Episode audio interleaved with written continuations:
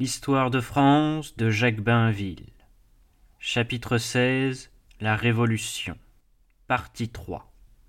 La déclamation de ce temps-là a laissé croire que la Convention avait laissé à l'Europe la tête du roi comme un défi. Le 21 janvier 1793, jour de l'exécution de Louis XVI, l'Autriche, la Prusse et la Russie étaient occupées à partager la Pologne. L'émotion dans les cours ne fut pas plus grande qu'elle ne l'avait été après l'exécution de Charles Ier. À la vérité, son défi le plus grave, la Révolution l'avait déjà jeté et acquis à l'Angleterre, et ce n'était pas la tête du roi. On s'est demandé souvent comment la Révolution était devenue conquérante, et l'on a donné beaucoup d'explications qui contiennent une part de vérité. L'esprit de propagande, de croisade révolutionnaire, la tradition des frontières naturelles, le souvenir, resté si puissant de la politique de Richelieu et de la lutte nationale contre la maison d'Autriche, ces éléments de la vie morale du peuple français ont contribué pour une large part à rendre la révolution guerrière et à lui donner des motifs d'annexer des peuples sous prétexte de les libérer. Cependant, si nouveaux qu'ils fussent dans les affaires, les conventionnels n'ignoraient pas tous les grandes lois de la politique européenne. Ils tenaient à la neutralité de l'Angleterre, et il était une chose que jamais l'Angleterre ne devait permettre, c'était que la France fût maîtresse des Pays-Bas. Pourquoi avait-il accepté les plans de Dumouriez sur la Belgique, que la victoire de Gemap venait de lui ouvrir? Ici, il faut se rappeler que la Révolution tombait chaque jour plus bas dans la détresse financière, qu'elle était écrasée sous le flot des assignats. Les conquêtes furent un espoir. Puisque nos armées, où Dumouriez rétablissait la discipline, avaient délivré la République de l'invasion, pourquoi ne la délivrerait-elle pas de la pauvreté? Il fallait à tout prix sortir d'une impasse. Trouver, disait Cambon, un moyen d'écoulement pour diminuer la masse des assignats circulant en France et augmenter le crédit de ces assignats par l'hypothèque que fourniront les biens mis sous la garde de la République. Pour une très large part, cette nécessité détermina les politiques et les financiers à approuver l'occupation et l'exploitation de la Belgique sous des prétextes tirés de la philosophie révolutionnaire malgré le risque d'une intervention anglaise que l'on essaierait de détourner, tandis que Custine passait le Rhin. D'abord, bien reçu par les populations rhénanes, depuis longtemps francisées, Custine les souleva contre nous dès qu'il eut frappé d'une grosse contribution la ville de Francfort, d'où il fut bientôt chassé par les Prussiens. Aussitôt après notre victoire de Gemap, le 6 novembre 1792, L'Angleterre était d'ailleurs résolue à la guerre plutôt que de laisser les Français en Belgique. L'exécution de Louis XVI ne fut que l'occasion d'un conflit devenu inévitable.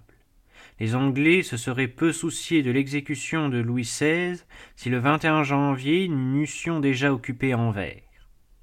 Alors commença la guerre véritable, celle de l'Angleterre et de la France. L'éternelle guerre pour les Pays-Bas, la même sous la Révolution que sous Philippe le Bel, la vieille guerre pour la suprématie maritime de la Grande-Bretagne, la même que sous Louis XIV, Louis XV et Louis XVI.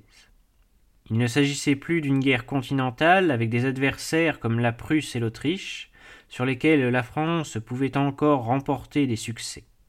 La coalition retrouvait sa tête et sa caisse. Cette fois, l'Angleterre allait mener la lutte jusqu'au bout, d'autant plus résolue à liquider son vieux compte avec la France qu'elle la voyait privée de ses forces navales par la Révolution, puis rendue incapable de les reconstituer par sa détresse financière. La Révolution, et ce fut une de ses fautes les moins visibles et les plus choquantes, se mit en conflit avec la plus grande puissance maritime du monde, sans avoir elle-même d'escadre et sans espoir d'en retrouver. Car une marine, instrument de précision, ne s'improvise pas. La nôtre était ruinée par l'anarchie. Et comme disait Villard Joyeuse, le patriotisme ne suffit pas à diriger les vaisseaux. Profitant de cette situation unique, l'Angleterre ne devait plus quitter la partie qu'elle ne l'eût gagnée. lente comme toujours à entrer en pleine action, longue à se décider et à se préparer, par la nature de son gouvernement parlementaire, elle étendit elle-même la durée et la gravité de cette guerre, parce qu'elle n'y mit que peu à peu toutes ses ressources, tandis que la France, retrouvant sa supériorité sur terre, s'enfonçait dans l'illusion déjà ancienne que des victoires terrestres suffiraient à mettre l'Angleterre à genoux. L'illusion ne prendra fin qu'à Waterloo. On a voulu voir dans les événements révolutionnaires, dans la terreur elle-même, des raisons profondes et une ligne de conduite calculée. L'extrême confusion de cette période montre plutôt que les hommes de la Révolution prenaient des décisions de circonstance. Depuis la Constituante, il en était ainsi. La vérité, c'est qu'il y avait le plus grand trouble dans les esprits. Danton, qu'on a représenté comme un homme tout d'une pièce, n'était pas le moins flottant. Élevé au pouvoir par la journée du 10 août et les massacres de septembre, il n'était pas plus coupable que ne l'avaient été les Girondins d'endiguer la Révolution. Il eût voulu se placer entre l'Assemblée et la Commune, entre la Gironde et les Jacobins, quand déjà les positions étaient prises. Les Girondins avaient enfin découvert que la Commune était le véritable gouvernement de la Révolution, et ils n'admettaient pas que ce pouvoir usurpé commandât toute la France. À quoi les Jacobins répliquaient qu'en dressant les départements contre Paris, la Gironde se rendait coupable de fédéralisme, qu'elle tendait à rompre l'unité de la République, qu'elle trahissait la nation. Danton était trop compromis avec la commune, il avait trop besoin d'elle, dans le cas où il aurait à rendre compte du sang répandu, pour travailler à la renverser.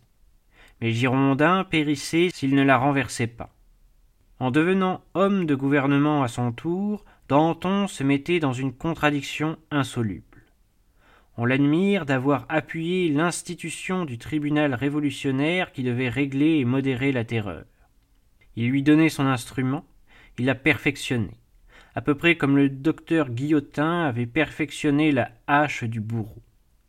Lorsque la terreur fut légalisée, elle n'en resta pas moins livrée aux plus violents il ne manqua plus qu'une formalité, légale elle aussi, pour que Robespierre et ses amis y fissent passer leurs adversaires politiques, confondus avec les traîtres, les contre-révolutionnaires et les fauteurs d'anarchie que le tribunal révolutionnaire devait châtier.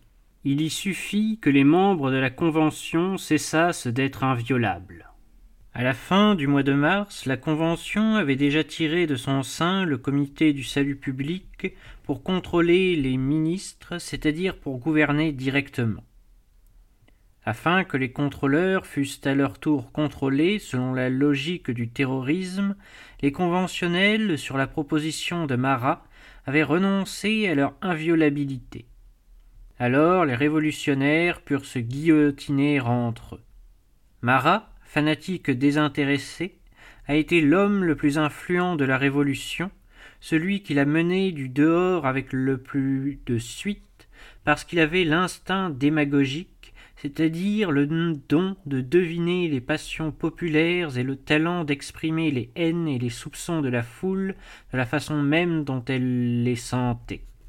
Marat, écrivain et agitateur, a été un terrible artiste de la démagogie.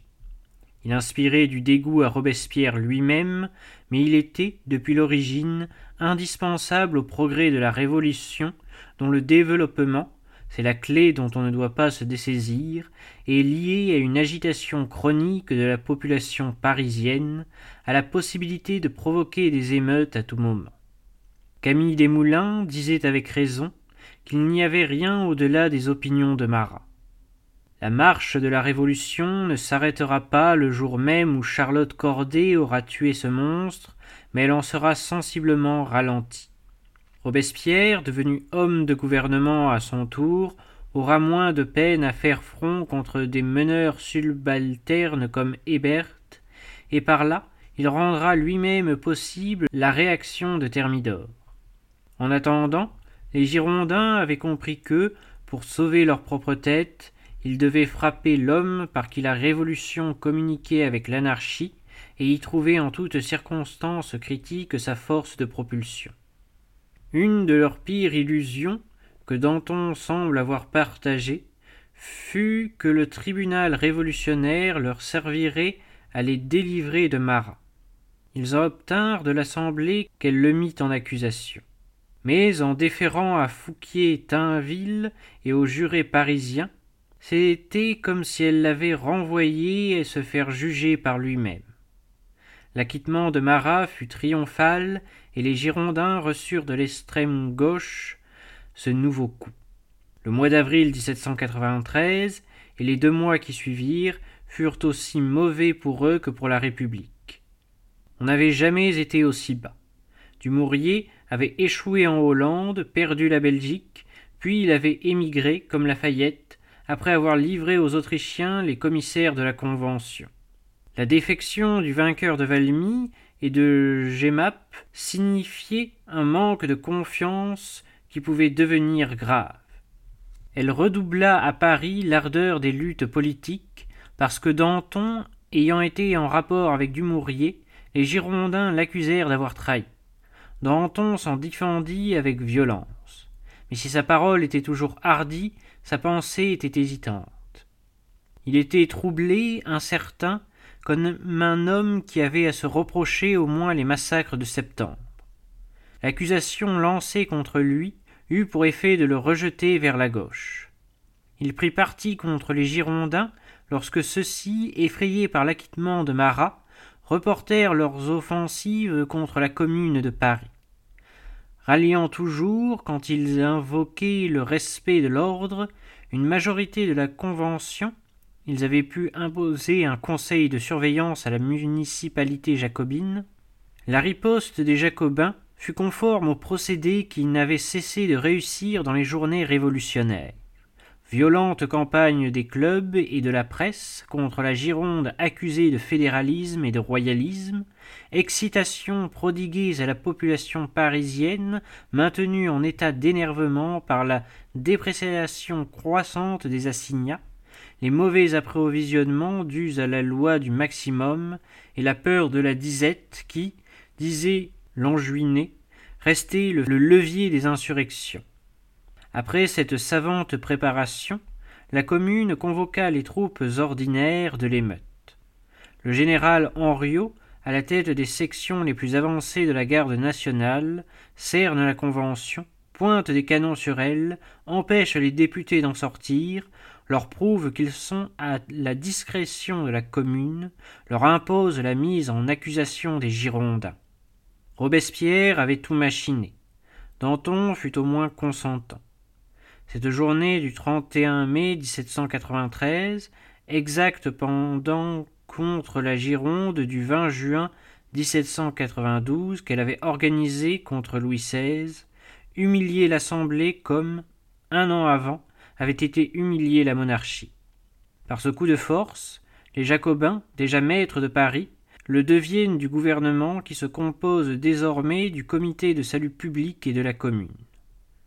Les Girondins, sauf trois ou quatre, s'enfuient, tentent vainement de soulever les départements. Ils trouveront, pour la plupart, une fin misérable dans le suicide ou sur l'échafaud. En octobre, le procès des Girondins, auteurs conscients et volontaires de la guerre à l'Autriche et à l'Europe, coïncida avec l'exécution de Marie-Antoinette, l'Autrichienne. Philippe Égalité, Madame Roland, l'ancien maire bailli, tous les personnages du drame, artisans du malheur des autres et de leur propre malheur, se succédèrent en quelques jours sous le couteau. Par une surenchère continuelle, à force de patience et de démagogie, grâce surtout au maniement des clubs et de l'émeute, Robespierre était vainqueur. Après le 31 mai, il était le maître, et tous ceux qui passaient, qui allaient encore passer par les mains du bourreau en attendant qu'il y passât lui-même, avaient contribué à l'amener au pouvoir. Mais dans quel état prenait-il la France? De nouveau, nos frontières étaient ouvertes à l'invasion. Au printemps, l'enrôlement forcé de trois cent mille hommes, ajouté à la guerre religieuse et à l'exécution de Louis XVI, avait définitivement soulevé la Vendée, n'estima pas que la conscription et la caserne fussent des conquêtes de la liberté. Lyon et Marseille étaient en révolte contre les Jacobins. pour leur échapper, Toulon se donnait aux Anglais. Dans ces circonstances épouvantables, la France était sans autre gouvernement que celui de la terreur. Par la position démagogique qu'il avait prise contre les conspirateurs et les traîtres, par sa propension à en voir partout, Robespierre incarnait la guerre à outrance. La justification de la terreur, c'était de poursuivre la trahison, moyen commode pour le dictateur d'abattre ses concurrents, tous ceux qui lui portaient ombrage, en les accusant de défaitisme. Par là aussi, sa dictature devenait celle du salut public. Elle s'était élevée par la guerre que les Girondins avaient voulu sans que la France eût un gouvernement assez énergique pour la conduire. Brissot et ses amis avaient tiré un vin sanglant. Il ne restait plus qu'à le boire. C'est ainsi, dans cette mesure et pour ces raisons, que malgré ces atroces folies, malgré ces agents si ignobles, la terreur a été nationale. Elle a tendu les ressorts de la France dans un des plus grands dangers qu'elle ait connus. Elle a contribué à la sauver, ou plutôt à différer l'heure qui reviendra à la fin du Directoire, Napoléon Ier reculera encore, jusqu'au jour où il sera lui-même vaincu. Tout donne à croire que, dans l'été 1793, la République eût succombé, que le territoire eût été envahi si l'Angleterre avait été prête si elle avait soutenu les insurgés vendéens, si la Prusse, l'Autriche et la Russie n'eussent encore été occupées à dépecer la Pologne, victime substituée à la France, si elles n'eussent été distraites et divisées par la question d'Orient. Sans ce répit, la Révolution n'aurait pu écraser ses ennemis de l'intérieur. Les effets de la réorganisation militaire à laquelle se dévouait Carnot n'aurait pas pu se faire sentir, et la levée en masse n'aurait été que la levée d'une cohue incapable de résister à l'effort d'une coalition. Désespérée en juillet 1793, la situation se rétablissait en octobre par la victoire de Wattignies qui débloquait la frontière du Nord. L'insurrection vendéenne reculait, l'insurrection lyonnaise était brisée. En décembre, la Vendée sera définitivement vaincue. Bonaparte se sera signalé à la reprise de Toulon, l'Alsace sera délivrée, la Belgique nous sera ouverte encore une fois. Quelques historiens se sont demandé pourquoi la Révolution ne s'était pas modérée à ce moment-là. Ils excusent la terreur tant que la patrie est en danger. Ensuite, ils se voilent la face devant ses excès une vue plus large des nécessités devant lesquelles se trouvaient Robespierre et le comité de salut public rend compte de la continuation du terrorisme. On oublie que l'état des finances était toujours plus désastreux, que l'abîme se creusait encore par l'énormité des dépenses militaires. Il fallait de l'argent à tout prix. La guerre devait nourrir la guerre et c'était devenu un système de vaincre l'ennemi et de vivre à ses dépens de conquérir pour enrichir la République. La guerre continuant, la terreur devait continuer aussi. Mais elle servait à autre chose. Elle était un instrument de confiscation. Elle servait à prendre les biens des émigrés, à spolier les suspects et les riches, dans l'illusion, qui durait depuis la Constituante, qu'on donnerait enfin une garantie solide aux assignats. La terreur ne pouvait donc pas s'arrêter d'un signe. Robespierre était conduit à se comporter comme un chef. Il commençait à redouter l'anarchie. Le premier, il osa frapper la canaille parisienne avec Hébert et les hébéristes. Tout de suite après, ce furent Danton et les dantonistes, les indulgents, ceux qui penchaient pour une paix prématurée, qu'il envoya à la guillotine. L'illuminisme de Robespierre, son jargon prétentieux et mystique n'empêche pas de remarquer l'insistance avec laquelle, à chacun des grands procès politiques, il parle des traîtres, des agents anglais, du rôle des banquiers, des étrangers suspects comme Anarchis Cloutz, qui depuis les débuts de la Révolution, tout un monde bizarre, inquiétant, où il épura sans pitié, mais peut-être pas toujours sans discernement, et qu'il expédia à la guillotine à côté de ce qu'il y avait en France de plus noble et de meilleur, pêle-mêle avec des innocents, des savants et des poètes. Robespierre se faisait appeler l'incorruptible. Il y avait donc des corrompus. On a ici l'impression de ces histoires d'argent, de police et d'espionnage qui sont communes à tous les milieux révolutionnaires. Au mois d'avril 1794, la terreur dure toujours. Danton a été supprimé. Camille Desmoulins et sa Lucille aussi. Les hommes de la Révolution se sont dévorés entre eux. Seuls ont échappé les prudents et les habiles, ceux qui ont eu, comme disait Sieyès, le talent de vivre. Mais, à force d'épurer la Révolution, Robespierre en a tari la sève. Lui-même, avec le jacobinisme, il est toute la Révolution. Il n'y avait plus rien après les opinions de Marat. Il n'y a plus personne après Robespierre. Il a grandi depuis la Constituante par les surenchères que favorisait le principe politique en vigueur depuis 1789, pas d'ennemis à gauche. Maintenant, quelles sont ses idées? Que veut-il Où va-t-il? Il ne le sait pas lui-même. On prête à ce despote les projets les plus bizarres, et la cour de Vienne s'intéresse à monsieur de Robespierre. Pourtant il n'invente plus autre chose que la fête ridicule de l'être suprême, tandis que la guillotine fauche tous les jours, éclaircit les rangs de l'assemblée, dégarnit jusqu'à la montagne. Il ne restait plus guère que ceux qui, par peur, avaient dit oui à tout. Une peur suprême leur donna le courage du désespoir. Robespierre sentit que la Convention lui échappait, et il voulut recourir aux moyens ordinaires, celui dont les faits, jusque-là, n'avaient jamais manqué, l'intervention de la commune. On vit alors, au neuf Thermidor, cette chose extraordinaire. Les conventionnels qui survivaient étaient les plus sagaces et les plus subtils, puisqu'ils avaient réussi à sauver leur tête. Ils s'avisèrent de ce qu'on ne semblait jamais avoir compris depuis le 10 août, que ces fameuses journées n'étaient au fond que de petites affaires de quartier, qu'avec un peu de méthode, d'adresse et d'énergie, il était possible de mettre les émeutiers en échec. Sur quoi reposait la commune jacobine? Sur les sections.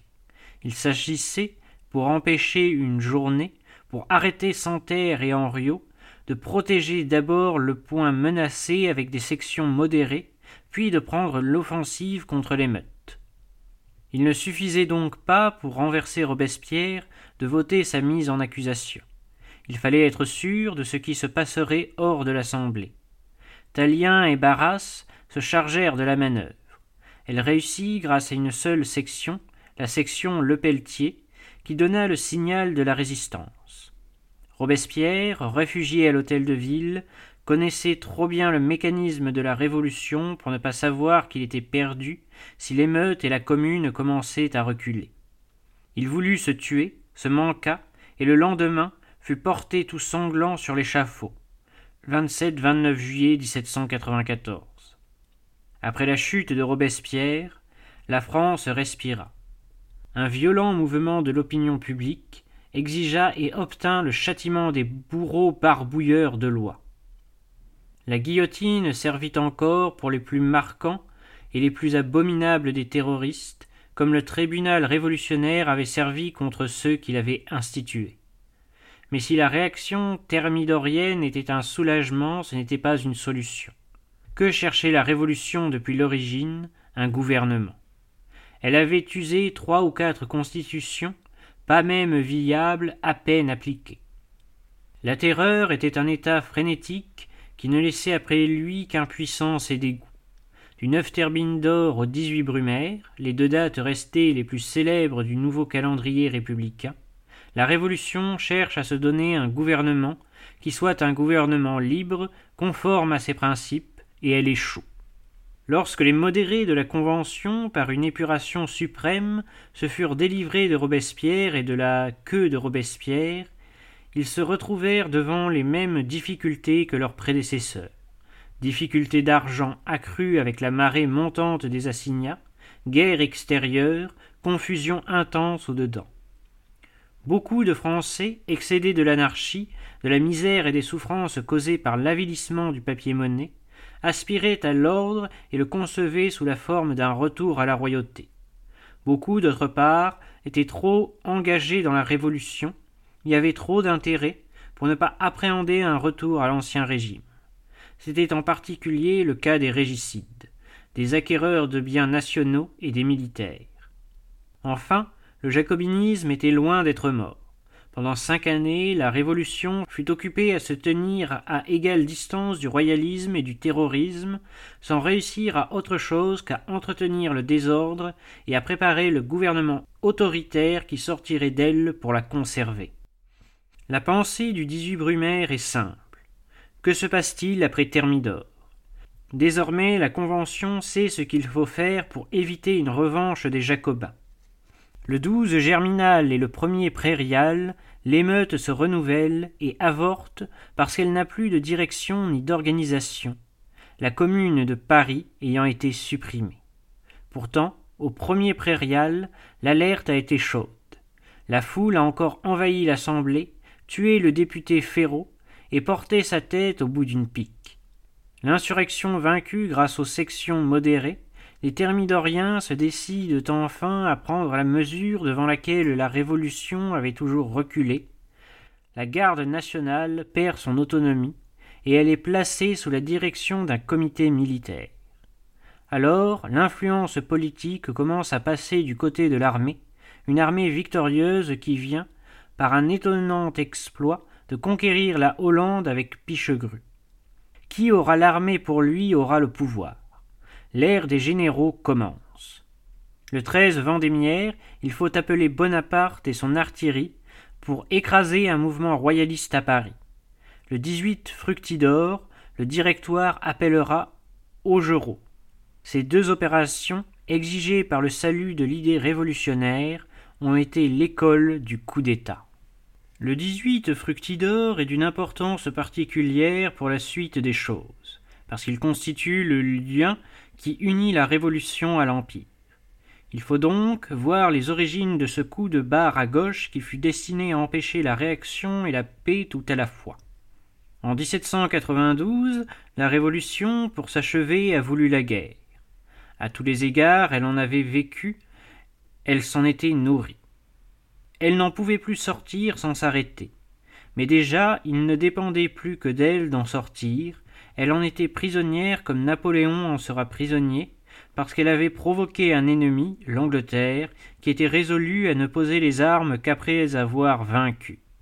En 1795, après deux campagnes heureuses en Hollande et dans les Pyrénées, la Convention avait saisi l'occasion de conclure la paix avec la Prusse que, dans l'esprit du XVIIIe siècle, elle s'affligeait de combattre, espérant toujours la voir comme alliée.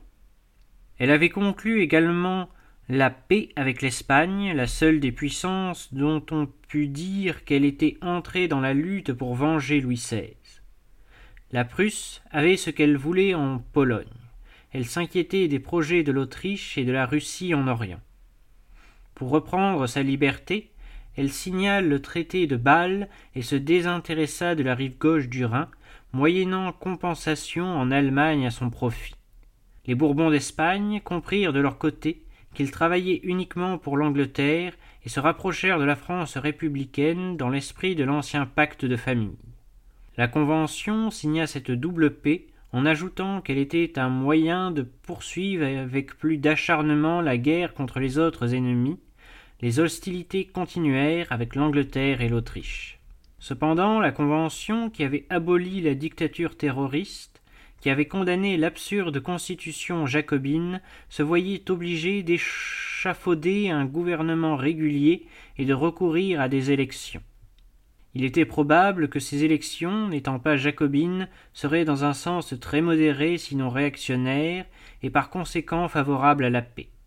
La constitution de l'an III essaya de reconstituer un pouvoir exécutif régulier en créant un directoire de cinq membres et un pouvoir législatif équilibré, composé de deux assemblées ou conseils, celui des anciens et celui des cinq cents. Dans cette constitution, la partie la mieux calculée était celle qui prévoyait que le corps législatif serait élu que par tiers. L'ancienne convention était donc sûre de garder quelque temps la majorité. Elle évitait les brusques déplacements d'opinion et fut libre de poursuivre la lutte contre l'ennemi extérieur, bien que les premières élections partielles eussent montré dans le pays un courant favorable à la paix. Si pitoyable qu'ait été le gouvernement du Directoire, il n'était pas juste de lui reprocher d'avoir continué la guerre au moment où ses finances tombaient au dernier degré de la détresse. Cette détresse même persuadait l'ennemi qu'avec un peu de patience il viendrait à bout des Français. Il avait été fabriqué pour quarante-cinq milliards d'assignats tombés à rien. Le directoire se décida à brûler solennellement la planche qui servait à les imprimer, mais, se trouvant sans ressources, remplaça ce papier-monnaie par un autre, les mandats territoriaux, qui eurent aussitôt le même sort. Si quelques spéculateurs s'enrichissaient, les rentiers, les fonctionnaires mouraient de faim. Nos soldats, dont le nombre croissait par la conscription, n'avaient pas de souliers. Bientôt la misère allait favoriser la propagande socialiste et la conspiration de Babeuf. Il est donc naturel que le Directoire ait continué de concevoir la guerre comme un moyen de lever des contributions sur l'étranger et de trouver des ressources, et aussi qu'il ait appréhendé le retour après une paix blanche de troupes affamées et déguenillées, qu'il ait enfin approuvé le plan audacieux de Bonaparte, la conquête et le pillage de l'Italie. La destruction de la planche aux assignats, symbole de la banqueroute, que la Révolution s'était flattée d'éviter est du 19 février 1796. Le 22, Bonaparte recevait le commandement de l'armée des Alpes qui l'entraînait vers ces riches provinces où elle trouverait honneur, gloire et richesse. Bonaparte tint parole. Une campagne marquée par une série de victoires, Castiglione, Arcole, Rivoli, lui permit d'accomplir son programme. Désormais, il n'en changera plus. Il fera de ces batailles une source de profit. Pendant quinze ans, il conduira la guerre, non seulement sans qu'elle coûte rien à la France, mais en travaillant par elle à la restauration financière, jusqu'au jour où les peuples d'Europe, rançonnés, se soulèveront. Un général victorieux et qui apportait de l'argent se rendait indispensable. Et la popularité de Bonaparte grandissait. Il n'en est pas moins vrai que bien des Français se demandaient si l'on allait se battre toujours, enrôler toujours, conquérir toujours. On savait aussi que les partisans les plus passionnés de la guerre étaient les Jacobins. On craignait que la situation qui avait mené à la terreur n'y reconduisît. En 1797, au moment où l'Autriche chassée de l'Italie menaçait jusque chez elle signer les préliminaires de Léoben, les élections avait envoyé au Conseil une nouvelle fournée de modérés opposés à la politique belliqueuse. Dans l'état de misère et d'anarchie où était la France, avec un gouvernement faible, divisé et méprisé comme le Directoire, la continuation de la guerre, aux yeux des hommes raisonnables, était une absurdité et devait produire une catastrophe. Il fallait, disait-il, profiter de la défaite de l'Autriche, de l'abattement de Pitt qui entamait des pourparlers à Lille et se montrait disposé à reconnaître les conquêtes de la Révolution, celles de la Belgique et de la rive gauche du Rhin, la République batave de Hollande et la République cisalpine d'Italie, annexe de la République française. Un des directeurs était d'avis que cette occasion ne devait pas être perdue. C'était Barthélemy, le négociateur du traité de Bâle, diplomate d'ancien régime, élève de Vergennes. Carnot hésitait, redoutant un retour des Bourbons autant que la dictature militaire. Les trois autres, Rubel, La Revalière et Barras, quoique ce dernier, vénal et corrompu, fût flottant, pensaient que la paix offrirait plus de difficultés que la guerre, que le gouvernement aurait à résoudre des problèmes insolubles, ou qu'il serait renversé par la réaction dont la paix serait le triomphe. Il pensait aussi que les auteurs et les bénéficiaires de la Révolution auraient des comptes à rendre, particulièrement les régicides, et il se disait, en quoi il n'avait sans doute pas tort, que les dispositions de Pitt ne dureraient pas, qu'une Angleterre nous laissant ses conquêtes du Rhin à l'Adige, c'était trop beau, que la guerre reprendrait sans retard, et dans des conditions moins bonnes pour nous, le ressort s'étant une fois détendu. Les partisans de la paix avaient la majorité dans les conseils, mais aucune force organisée avec eux. Les partisans de la guerre pouvaient compter sur les Jacobins, les patriotes et les soldats. Ils attaquèrent violemment les royalistes, les modérés, confondus sous le nom de factions des anciennes limites, et provoquèrent aux armées, avec la connivence des jeunes généraux, des adresses contre les ennemis de la République. On avait besoin, pour l'opération, d'un homme à poigne. Bonaparte envoya à Paris Augereau, qui envahit la salle des conseils, accompagné de Rossignol et de Santerre, revenant du jacobinisme, arrêta les députés qui protestaient et se vanta le lendemain du 18 Fructidor que son expédition eut réussi comme un ballet d'opéra, le 4 septembre 1797. Les modérés avaient été fructidorisés. Ce fut une terreur sèche, à peine moins cruelle que l'autre, l'échafaud étant remplacé par la déportation. Les députés, le directeur Barthélemy lui-même furent envoyés à la Guyane avec de nombreux prêtres, dont beaucoup périrent. Les arrestations, les proscriptions, les persécutions recommencèrent sous l'influence des Jacobins auxquels la haute main avait été rendue par ce coup d'État. De son proconsulat d'Italie, le général Bonaparte, grand favori du Directoire, observait les événements. Il avait approuvé, aidé le 18 Fructidor. Il en profita. Il vit que désormais le soldat était le maître, que le Directoire allait se rendre impopulaire par son retour violent vers la gauche, que le besoin d'un gouvernement stable, rassurant pour les personnes et pour les biens, serait bientôt senti. Ce gouvernement, restaurateur de l'ordre et de l'autorité, appuyé sur des hommes qui n'avaient plus d'autre moyen d'existence que le métier militaire, devrait aussi conserver les résultats de la Révolution, dont Bonaparte lui-même n'était que le plus grand des parvenus. Celui-ci spécula sur les deux tendances entre lesquelles les Français étaient partagés. Avant Fructidor, le général Bonaparte, qui fait déjà de la politique, est le plus ardent à reprocher au parti de la paix de compromettre le fruit de ses victoires d'Italie. Après Fructidor, il change d'attitude. Il signe avec l'Autriche la paix de Campo Formio, une paix de transaction qui renvoie les affaires les plus difficiles, celles d'Allemagne, à un futur congrès, celui de Rastatt.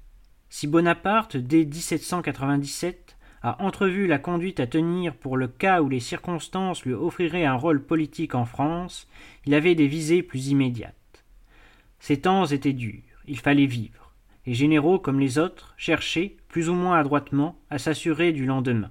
Dumouriez s'était déjà trompé, Pichegru, empêtré dans ses intrigues, allait finir par le suicide. Bonaparte vit grand et vit juste. Son proconsulat d'Italie ne devait pas être éternel il inventa autre chose, une expédition d'Égypte, une entreprise d'Orient, glorieuse et fructueuse, moyen auquel des Français avaient pensé pendant tout le XVIIIe siècle de frapper l'empire anglais des Indes. Hoche s'était acharné à des projets de débarquement toujours infructueux dans le pays de Galles et en Irlande. On n'y renonçait pas, mais pour venir à bout des Anglais, il fallait tenter autre chose. Quelque aventureuse qu'elle fût, la proposition de Bonaparte fut acceptée par le Directoire.